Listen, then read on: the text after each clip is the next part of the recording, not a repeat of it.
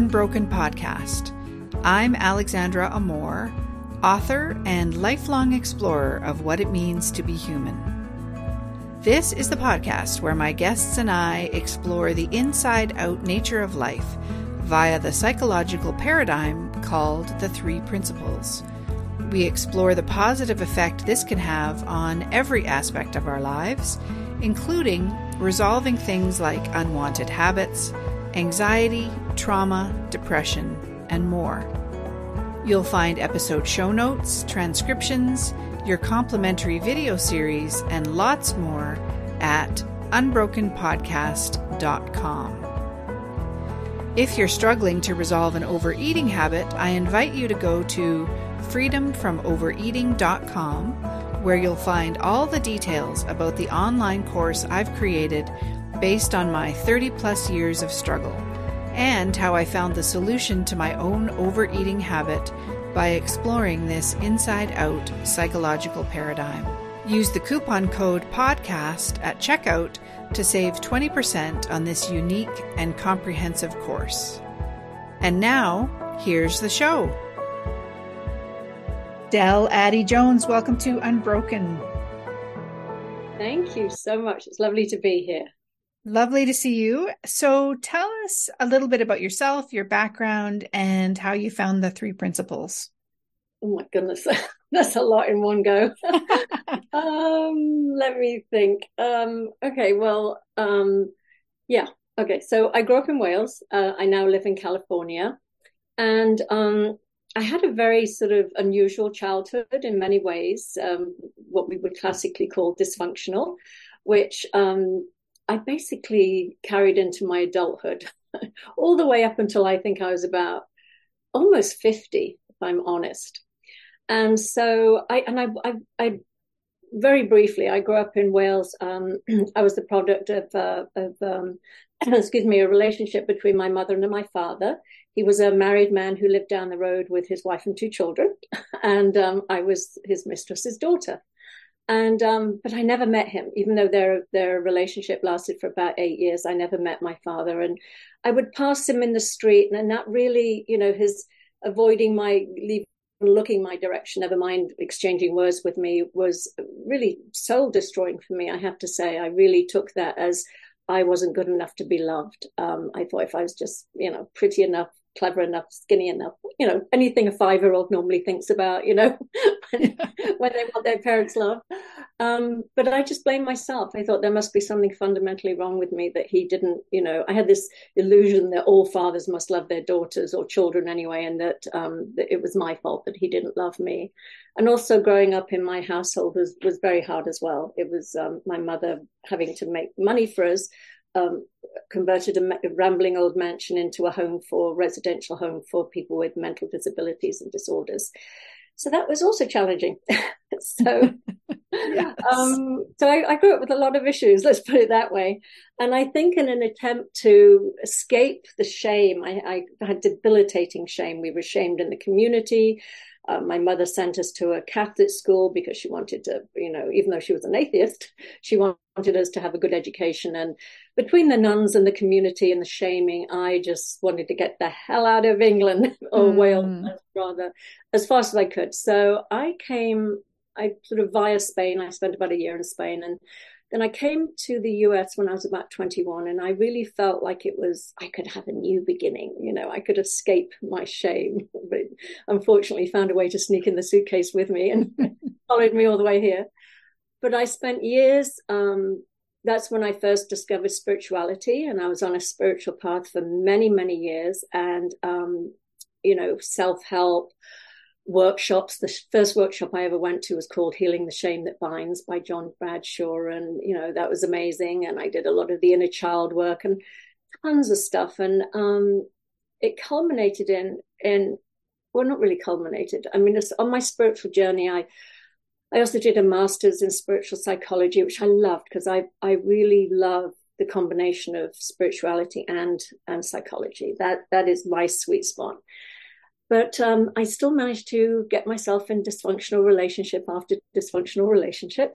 And it was really the last dysfunctional relationship I got out of, which was my marriage. And that was in 2008 that I came across the principles.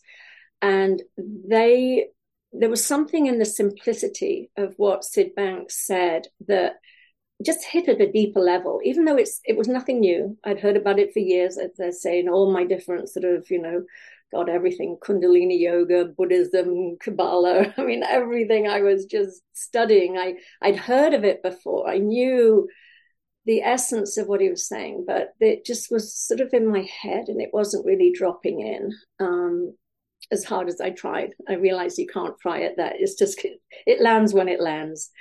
And as I said, it was the principles that uh, literally knocked me on the head. I was in a bookstore and this book started sliding out of the bookcase. It was called Stop Thinking, Start Living by Richard Carlson. And um, it was at a time when I was really probably one of the lowest points in my life, actually, besides when I was a teenager. Um, with all the abuse that went on then. But um, it was the end of my marriage, and I just, you know, if it wasn't for my two beautiful sons, I was really probably at my lowest point. And I think that's when the opening was there, that little sort of crack open. And um, I heard something, and I, I just delved into it, and that was in 2009. And I mm. just um, yeah, ever since then, just keep deepening and deepening my understanding. But as again, as I say, I don't throw all the other stuff out either. It all has served me, and um, I love seeing the commonality in different sort of traditions rather than the differences. Mm. Mm. Oh, nicely said. Yeah, I love that.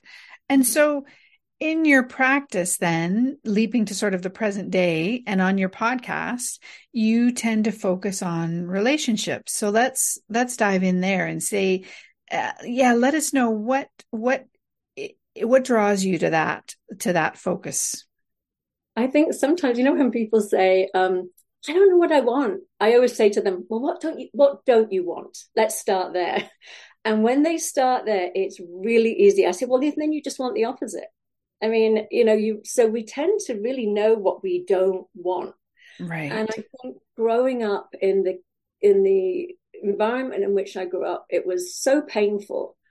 And um and I love my mother dearly. She did the best she could. I absolutely know that. But she also made some really as a mother myself, I'm like, how could you? what were you thinking?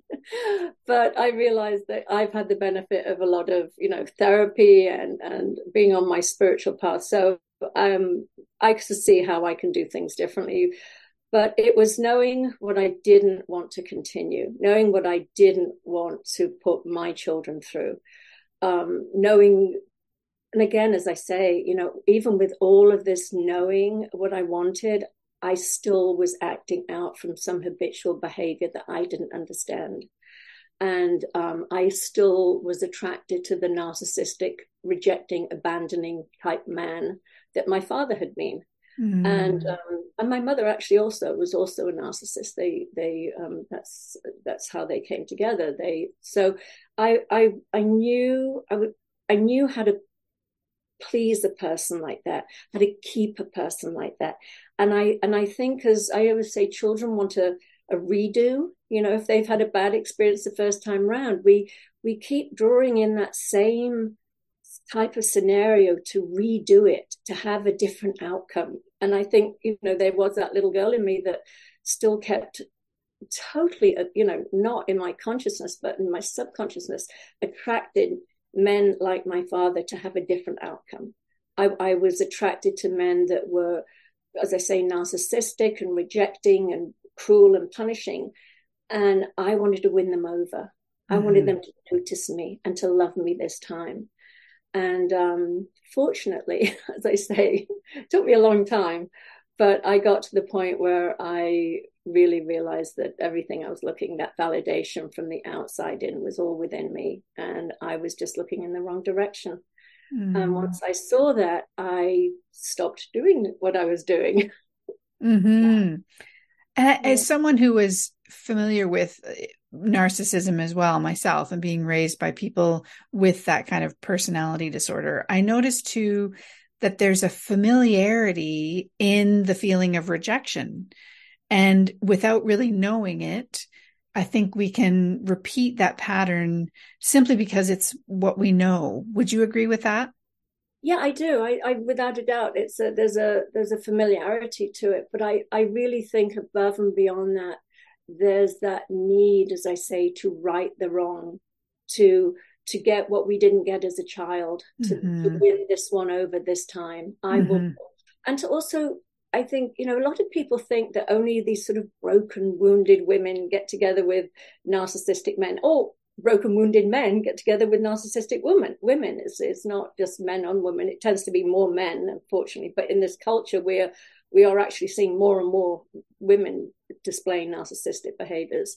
Um, used to be more men, but it, often too, it's the um, striving to prove yourself. You know, if you've had a parent that that expected perfection or or expected you to um, never give up. So sometimes women who who just I mean I know for myself I wanted to prove myself. Now if you loved me, I had no time for you. It's like well you know number one you've got bad taste if you love me. it was like it was like that Groucho Marx thing. You know if anybody want me in their club I wouldn't want to belong to that club. Um, but the other thing was to win over a, a somebody that was um, um, difficult or challenging or had tons of women and and I mean I'm embarrassed to admit it but I have to. But there was that thing in me that thought well god if I can win over somebody like that then I've re- really proved my worth mm. rather than just the average Joe you mm-hmm. know I've won over somebody that nobody else could win over. That must mean I'm special. Mm, wow. And were you conscious of that thought or oh, that no. belief? Oh no. No. Okay. That's why I can I can I can laugh when I look back on it. But no, absolutely not. I mean, it was just this this drive that I, you know, and, and I think many women have it. I mean, they say, why are women attracted to the bad boy? It's the challenge. Mm. It's you know, it's it's the challenge, and it's only you only seek a challenge when you actually um, don't really, really appreciate your worth. Mm-hmm. When you're having to validate yourself by an outside challenge, that's really sad, you know. Mm-hmm. So I say it, you know, with compassion and love for myself. I mean, I'm I'm laughter because you know I can look back on it now and go, oh my god, you poor thing. But mm-hmm. but at the time, no, it was just a drive, and I I see now what I was doing. I mean, the types of people I was attracted to now, I, I see them you know, from a mile off, and I'd be like, oh no, no, why on earth would I be attracted to that mm-hmm. on any level? So it's it's almost repulsive to me. But when I was younger, it was attractive to me. Hmm. Oh, that's interesting. Yeah. Oh, I love hearing that.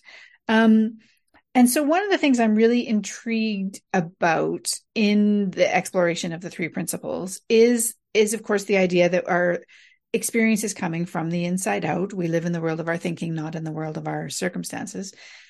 And there are people out there who can do us harm, you know, who can uh, behave in a way that is not healthy. So I'd love to explore with you that, what would you call it, dividing line, that place of being where we take responsibility for the thinking that's going on within us and we have clear boundaries. So yeah. could you talk to us about that a little bit? Yeah. Well, this is a fascinating one for me. Um, I, I'd probably half my clients come through me through the three principles, world of the three, three principles, and the other half don't. And I actually find that the people that have an understanding of the principles are often more challenging to work with than with the people that don't. And the reason I say that is because they keep going, and it's it's ironic because they keep saying uh, they keep going into their intellect. They, they I mean, because Syd said, follow the feeling, follow mm-hmm. the feeling. But they keep popping into their intellect and, and trying to intellectualize their situation and say, well, it's just my thinking. And, you know, I'm just making more of this than is really there. And I see his psychological innocence and, um, and, you know, it's fine and and, I just it, to try and have somebody appreciate that we are both spiritual and human rolled into one. We're not separate. We are a spiritual being having a human experience, and there's a reason we came onto this earth to experience our humanity. And I am not into the spiritual bypass at all. And so what I always say is know yourself, really know yourself. Mm. Because I, you know, I I used to I, I can look at my behavior now, or rather my feelings, and I can separate out from my wisdom and my feelings what's an old habitual pattern that I have from childhood that developed out of a need to protect myself. I, I can recognize that when that's happening. Separate from, um, I, like I know myself, like I say, I understand what's going with, on within me, and I go, oh, this is just some old stuff happening. This is not the other person. This is just me, like creating a story because maybe I'm fearful or I'm feeling vulnerable right now. So I'm, I'm seeing this person as a threat, and I, so I know it. I know it inside me. But there's times when I really do know, oh, this person is, you know, as much as I can see their psychological innocence and they're all, you know, we're all connected and all that stuff. Their behavior in the world of form is not healthy and it's having a negative impact on me. And I can lovingly separate from them. I don't have to hate them. I don't have to judge them. I don't have to belittle them or beat them up. I can just remove myself and say, this is not a healthy environment to be in. Mm-hmm. And it's a it's a very different and, and I always say to people, really trust your wisdom. Your wisdom will guide you. It'll let you know when you're, as I say, in that habitual pattern and of, um, you know, because I can see in some of my previous relationships where I really did blame the other person for things that were going on in my head. you know?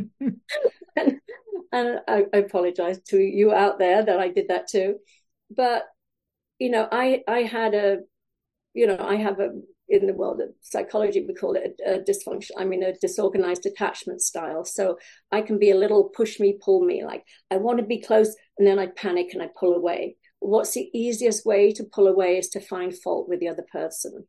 But what I'm doing is actually just giving myself some breathing space. Mm. So I hmm. know that about myself. So instead of being hypercritical and finding a reason why I need to pull back, I go, you know, this is just who I am. And every now and again, I just need a bit of distance. And I can articulate that to my partner of the last 13 and a half years in a, in a wonderfully mature way, as opposed to, you did this and this is why I'm rejecting you right now.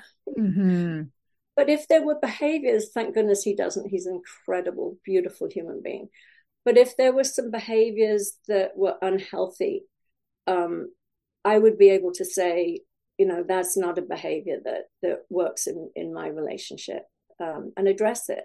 Mm-hmm. so i don't know if that answered your question or not. Yeah it did and it, it's brought up a couple more follow-up questions so this is great. Um, one of the things you said was that you've learned to discern between old patterns of thinking and behavior and and wisdom your internal wisdom so could you and it may not be easy to do this. Could you tell us how you learned to do that?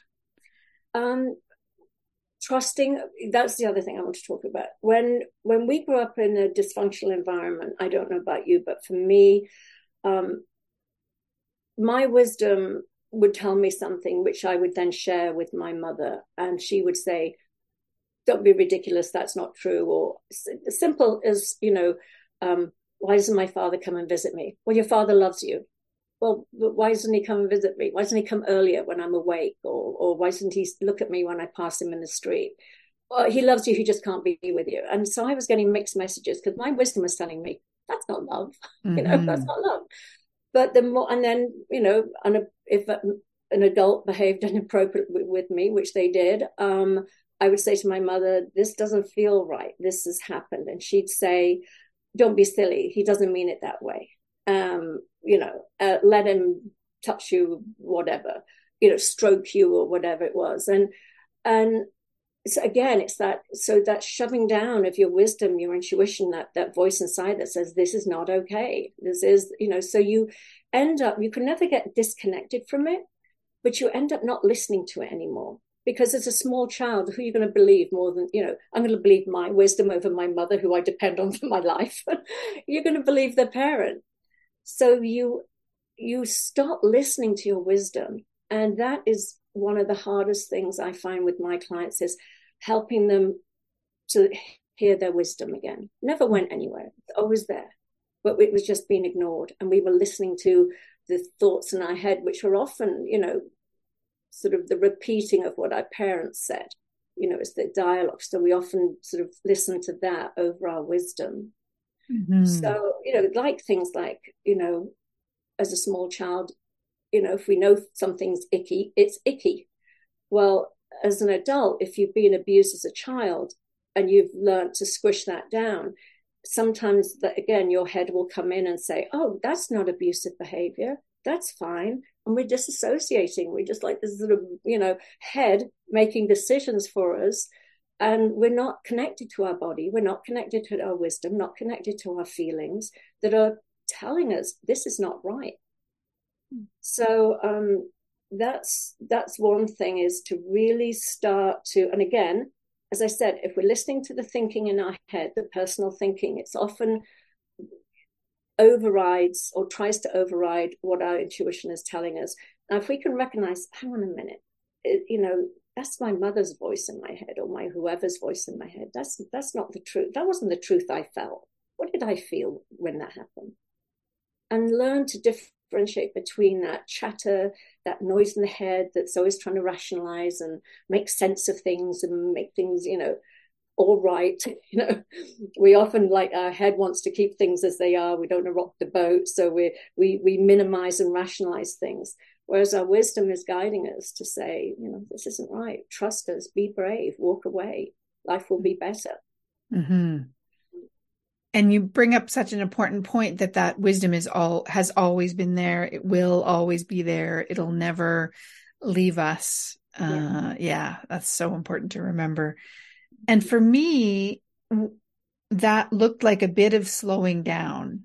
So mm-hmm. a bit of, I have experienced a lot of urgency, anxiety in the form of urgency. And so that would make me hear the, you know, the chatter in my head and then just kind of obey it automatically. And so for me, one of the elements of learning to trust wisdom was slowing down a little bit and just saying, wait a second, I can take a minute and feel things and you know see where i'm at. Yeah. So yeah. I totally agree. Absolutely. There is no urgency. Wisdom is is not in a hurry you know. Right right. It's not on the clock. Yeah get me or I'm leaving you know. Act on what i've said now or i'm never going to help you again. It doesn't yes. do that. Right. Yeah yeah take the time. And and and and you know i mean i i have a i don't necessarily practice meditation as much as I used to, but it is taking that time, that dropping in, that really, the, the you know, letting letting things get quiet, letting that, and sometimes it's sometimes it's really loud. Sometimes it's you know, as I shared um, recently on this talk I just gave, um, you know, my wisdom to get out of my marriage was, you know, it was on Valentine's Day. Last thing I thought I wanted to do was get a divorce on Valentine's Day. I mean, my heart was broken. I discovered some really painful truths about my marriage, but I was sitting meditating, and I, this voice inside me just said, "Get out now before he kills you." And I was like, "Where did that voice come from?" I was like, because my head was, you know, codependent. I was looking at all the reasons why I should stay, how I didn't want to give, you know, break up my my family unit that I felt that I had given my children what I hadn't had as a child. I didn't want to, you know, repeat my childhood and have a broken home. But, you know, it was not a healthy relationship and I needed to get out. And um, mm. it wasn't physically abusive, I will definitely say that. But the emotional abuse, you know, is, I think, can be equally damaging. I work with people who have sworn off ever being in a relationship again after being in a narcissistic relationship. And that to me is such a such a shame. I mean we're we're meant we are these beautiful loving creatures that are meant to love and have open hearts and and you know be with other humans. And to be that um shaken to the core that you would never take that risk again um, is, is, is sad to me. I mean, mm-hmm. fortunately, the people I work with, I think if I give them enough, um, they're armed with enough information that they're not afraid to do that again. Mm-hmm. They won't. They know they will not make that same mistake again. They'll mm-hmm. know how to their wisdom. They'll know how to recognize those red flags, and they won't go into that overdrive of the personal mind rationalizing and minimizing because they want what they want you know mm-hmm. yes yeah exactly and um one of the things that occurred to me when i was thinking about what i wanted to talk to you about was that when we're raised in dysfunctional households like you and i both were we i notice a sense in myself of taking a lot of responsibility for stuff that isn't mine and so I wanted to explore that a little bit with you and see what you had to say about um, relationship, that aspect of relationships. Yeah. Um, I know, I know, yeah, I would totally recognize that one. Mm. sometimes it's, you know, again, it's like training. It's like, if I just say sorry, it'll all, everything will calm down and be nice. So I'll just say sorry to make everything nice again. Sometimes it's that people pleaser coming out of us. And sometimes it really is that unhealthy boundaries that you know we if we grow up in a dysfunctional environment healthy boundaries were not modeled for us and there's all that enmeshment and you made me do it and and all of that stuff that goes on and and i think you know once we again one of the things i learned about the principles was that that separate realities and I always use my little my my snow globe, mm. but just seeing that we are all you know, it's my little Buddha, that's my center, my spiritual center. But just know that we all live in these little globes of, of our thinking. And, you know, there isn't that, as you mentioned earlier, there's not that reality out there that we're all looking at. You know, our, all our perceptions of reality are different depending on, upon our thinking.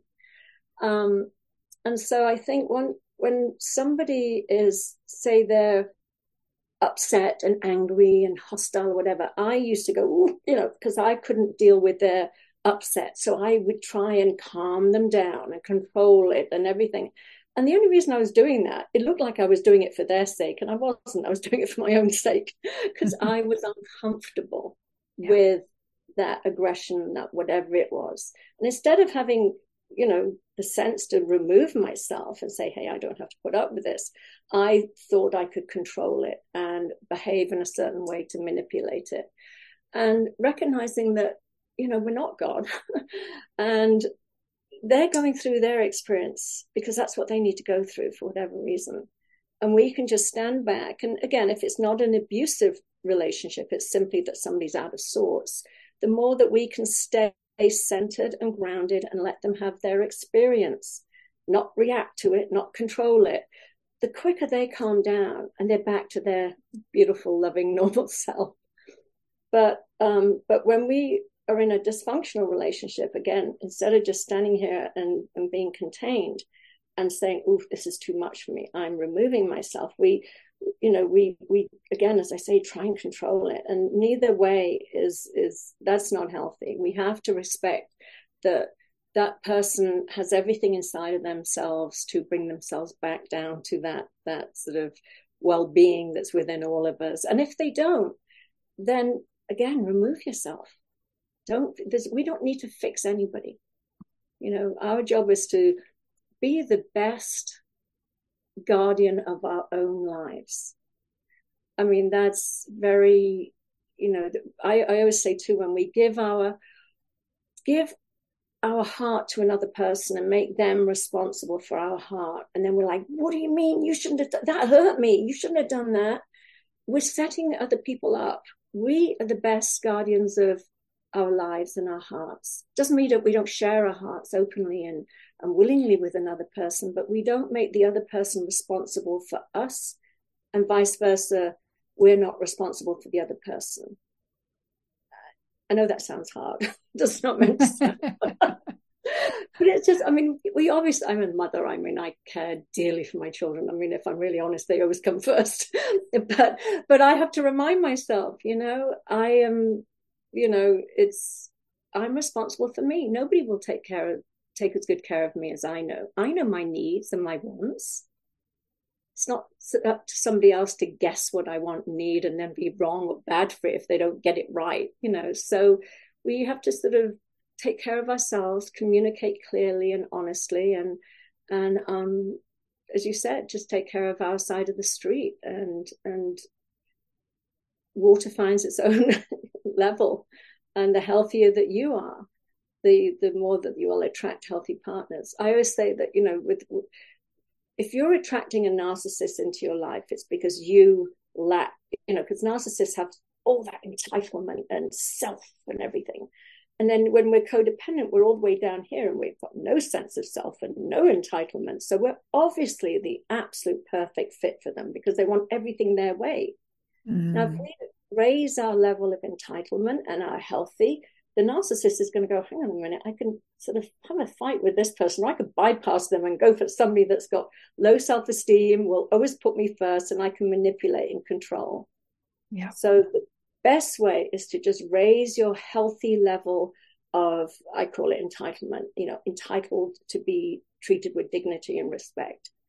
Um, so just raise that, and then you will get a partner that will match you on that level. Mm. Oh, lovely. Oh, that's really nice. Um, one of the things we we mentioned briefly was your podcast, and it's called Relationship Mastery, correct? Yeah. Yes. yes. And so, tell us a little bit about that, about your ho- co-host, and uh, what you talk about on that show. Okay, great. Yeah, my co-host is Barry Selby, and he is a dating coach, primarily relationship dating coach. And I first wanted to do, I did, I did all my insightful conversations and interviewed fabulous 3P people such as yourself and all the other amazing 3P people. And I sort of started to find that I was running out of people to interview and it had it run its course. It was, I think I'd got about 120 episodes and, you know, it was, it was great and I really loved it. Um, but I wanted to focus more on what I do, which is uh, work with people um, around relationships, um, especially overcoming dysfunctional childhood, trauma, uh, codependency, and narcissistic abuse and shame. Those are my that's my category in, and I wanted to focus more on that. I also, really honestly, didn't want to have to go through all the gathering guests again and organizing that. And I felt that it's more interesting to have two different perspectives about about things. And Barry and I both went to the University of Santa Monica. We both got our masters in spiritual psychology. But he is a single man, never been married, doesn't have children, and um, isn't in a relationship right now. So we were really different. And I thought this could be interesting because this is, we're going to have so, we both happen to be British. That's the only commonality oh. we have, and USM. Um, but we bring two different perspectives. I mean, he's he. There's moments on the show where I, can just feel myself going, "No, Barry, I do not agree with you." he can sometimes talk about the male role and the feminine, and I'm very much into that. We both have feminine, masculine within us, and you know, there's depending on who I'm interacting with, I can be incredibly feminine, and I can also be incredibly masculine. I can see both in me very, very clearly.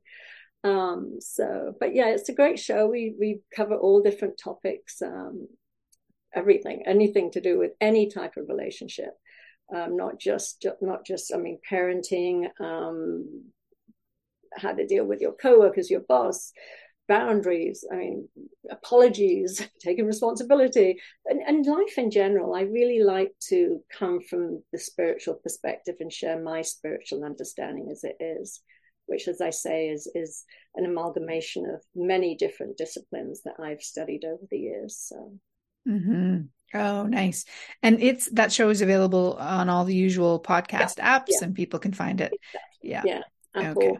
Apple, everything, all the platforms, and it's also we have a, a YouTube, a private Facebook group as well uh, oh, by nice. the same name that people can join and see all the episodes on there. So yeah, and YouTube as well because it is it's either visual or I, I I like to watch rather than just listen personally. Yes. I know people like to sort of do their podcast in the car or on their walks, but I actually like to watch YouTube and see see the interaction between people. Yes. Yeah. Surprising. I, yeah. This show goes out on YouTube as well. And I'm always surprised how many views it gets, but that's clearly a preference for some people. Yeah. Yeah. Yeah. So, as we're getting close to the end of our time together, is there anything we haven't touched on that you'd like to share today? Hmm. Well, I, I think we touched on it, but but I but I would like to go back over it because I think it's so important. And again, as I said, I I firmly believe that um, there is no real healing unless we look at both our spiritual spiritual essence and our humanity. I think they dovetail beautifully together. I think that, um, as I said, um, you know, we have got plenty of time to be spiritual once, 100% spiritual once we're dead. but while on this earth, we we are, you know, we're human and we have we have um, very predictable ways of behaving. Our psychology is quite predictable, and I find it fascinating. And I think that when we, you know, some people say, "Oh, I, you know, I don't want to go and look at my childhood," but to me, it's like, it's like it's like being a surgeon. Sometimes we just have to see where the where the old habitual thinking or the dysfunction is, so we can pluck it out and start to heal. And the healing is when we don't just identify with our humanity, when we see who we are as these incredible spiritual beings that are infinite potential. We're not these stories that our psychology has told us about ourselves, that we really have the power to, to be anything that we set our minds to. But I do think it's very important to understand where the thinking originated because it's easier then to say, Oh, I'm onto you. I know where, as a small child, I thought you were going to help me. And you did maybe help me back then, but you're not serving me any longer. But thank you. Thank you for popping up again and thinking that you're doing a good job. But now I'm an adult and I don't need to protect myself with this way of thinking or behaving. Serve me back then, but not no longer.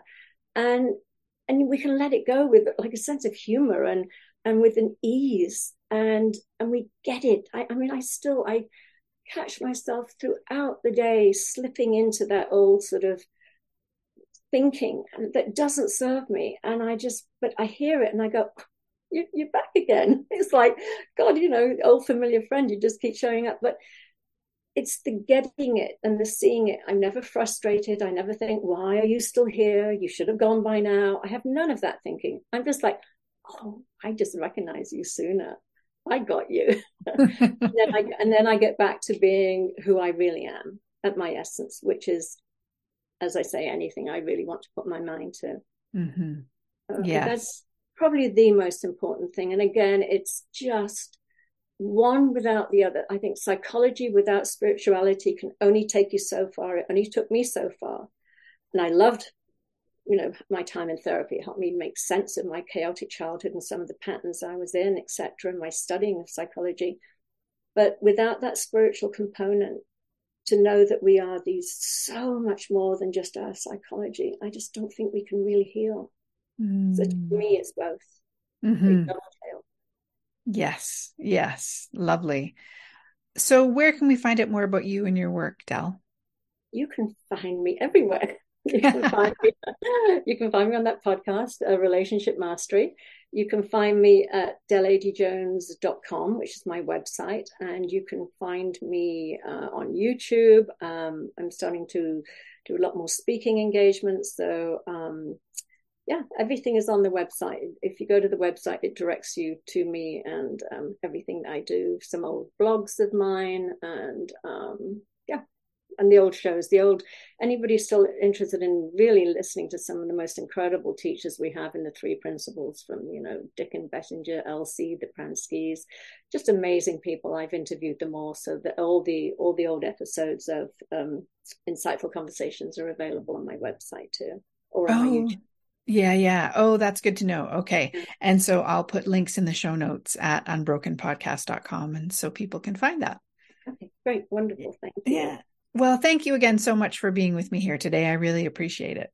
Oh, it's been such a pleasure, and it's great to be on the other the other side. Because uh, oh, oh, that's right. So anybody listening that wants to listen to my amazing interview with him with Alexandra, then please go and listen to it. It was fascinating. I think we uh, we um, definitely had some interesting commonalities between us in in in our in our life. So for sure. Yeah. And I think we mostly talked about my memoir, my cult memoir on that we show. Did. Yeah. But we, but we, as we were talking, I remember saying, oh my goodness, this being in a cult is like being in a relationship with a narcissist. Yes. Well, most, most cult leaders are narcissists, if not psychopaths.